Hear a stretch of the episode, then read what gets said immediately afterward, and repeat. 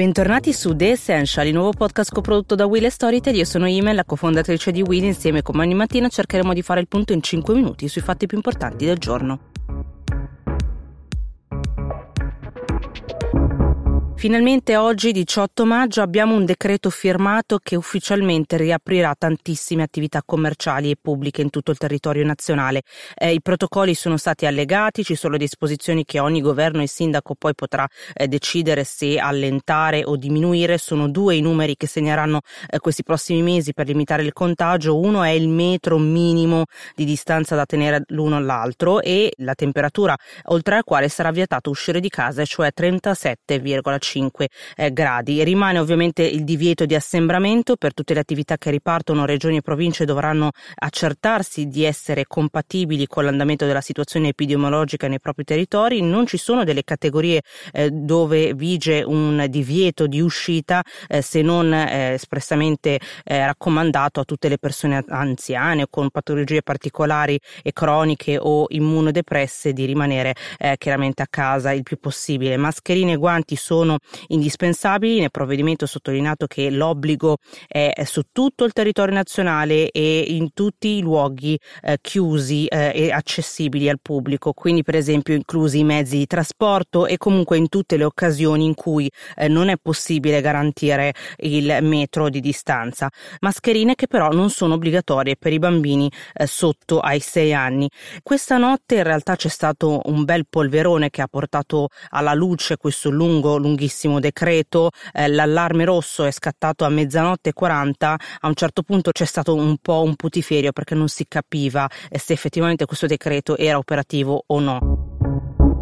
Il decreto che oggi darà la possibilità di riaprire in realtà fino a questa notte non aveva la certezza di vedere la luce. A mezzanotte e 40 di questa notte le redazioni dei giornali hanno cominciato a far girare la voce secondo cui le regioni e lo Stato non avevano ancora trovato l'accordo e che quindi sarebbe eh, potuto saltare tutto l'accordo. Chiaramente è partita eh, la crisi, Francesco Boccia, il ministro, è corso subito ad avvertire Conte perché l'accordo rischiava di saltare e da lì a poche ore commercianti, ristoratori, barbieri, parrucchieri avrebbero dovuto aprire aprire le saracinesche e non avevano ancora avuto la possibilità di leggere alcun tipo di regola eh, che il Premier aveva già annunciato in diretta TV. Il governo chiaramente rischiava di fare una figuraccia storica e così Conte è corso subito ai ripari per riformulare immediatamente il testo insieme agli altri presidenti di regioni appunto nella conferenza eh, con i governatori. Pochi minuti dopo l'una il mh, mm, governatore eh, di Regione Liguria Toti ha informato eh, via Facebook eh, gli elettori che le luci del suo ufficio erano ancora accese paese perché la conferenza eh, delle regioni appunto avrebbe avuto un confronto urgente. Uno dopo l'altro i governatori si sono collegati e sfogati con il governo perché secondo loro avrebbe tradito i patti eh, togliendo, facendo sparire dal decreto alcune linee guida che le regioni hanno dato. Queste linee guida eh, erano molto più leggere, più blande di quelle eh, dell'INAI. Il sospettato in questo caso era eh, il ministro della salute che è il teorico della linea più dura dentro al governo. Conte e Boccia lo hanno eh, cercato affannosamente ma non riuscivano neanche a trovarlo e il presidente Bonaccini eh, in quel momento stava facendo molta fatica a placare l'ira dei eh, governatori più autonomisti come Zaia e Federica, sostenuti anche dal presidente di regione Emiliano Zingaretti e Totti. Chi si è smarcato in tutto questo invece è stato Attilio eh, Fontana, il presidente di regione Lombardia, che era d'accordo con le linee di sicurezza eh, con il governo, dato che la Lombardia è la regione sicuramente più colpita, ma alla fine eh, si è arrivato ad un lodo modo che metteva d'accordo tutti quanti, e cioè inserire il protocollo eh, regionali, cioè tutte le proposte eh, venute dalle regioni, sia in premessa che negli allegati del DPCM.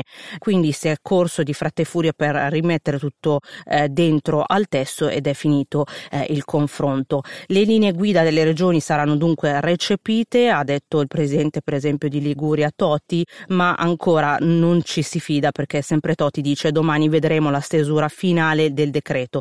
Il nodo su cui c'era il problema è sempre lo stesso, cioè lo spazio tra un cliente e l'altro dentro ai ristoranti che da giorni sta facendo eh, litigare il governo e amministrazioni locali perché quei 4 metri quadri a persona previsti dall'INAIL e dal Comitato Tecnico Scientifico in realtà non erano eh, ben voluti dalle regioni che avevano paura eh, chiaramente di avere eh, problemi con i esercenti eh, sul loro territorio.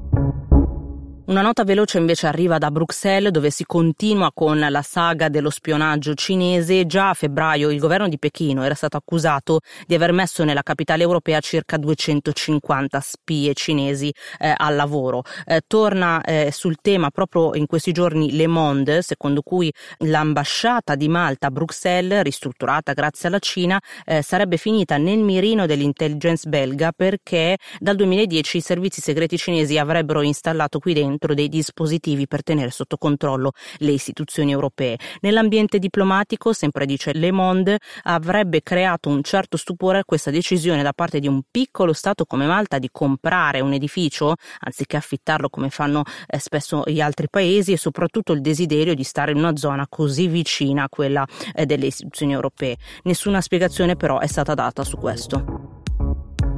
Bene, anche oggi abbiamo finito, ci aspetterà una settimana molto lunga e ricca di spunti, per cui ci vediamo eh, le prossime giornate con i nostri 5 minuti di notizie dall'Italia e dal mondo.